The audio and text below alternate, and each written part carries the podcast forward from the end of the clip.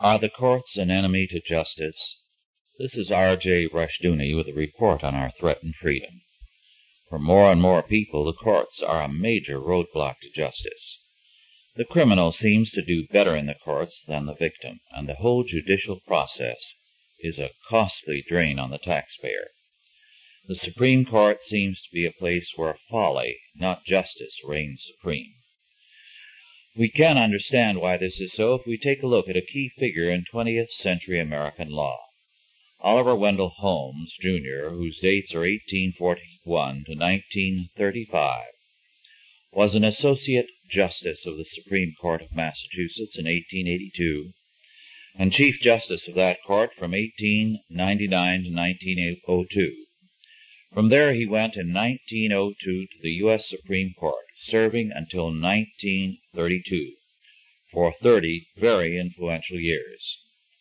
The relativism and cynicism of Holmes can be summed up by his famous statement, and I quote, I am not here to do justice. I am here to play the game according to the rules. Unquote. For Holmes justice as something absolute and true did not exist. The law for him simply reflected the will of the majority of the people. A few years ago this Holmesian attitude was summed up by a prominent criminal lawyer in these words, What the hell is justice? And this is our problem.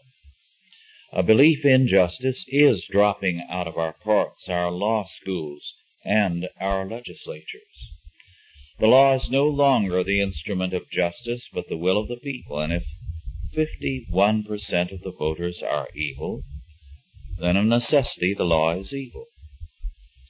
Of course, the answer to this made by many is that there is no such thing as good and evil.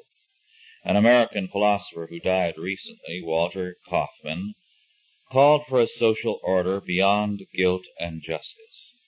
For him, the idea of guilt and justice was simply a hangover from the belief in God and should have been abandoned.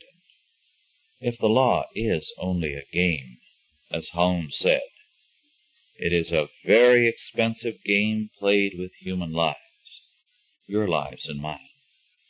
For those of us who pay the price as the victims of injustice, it is infuriating to hear justice reduced to a game with court officials and lawyers playing with our lives and our possessions. The law and the courts as a game are destructive of both freedom and justice. This has been R.J. Rushdoony with a report on our.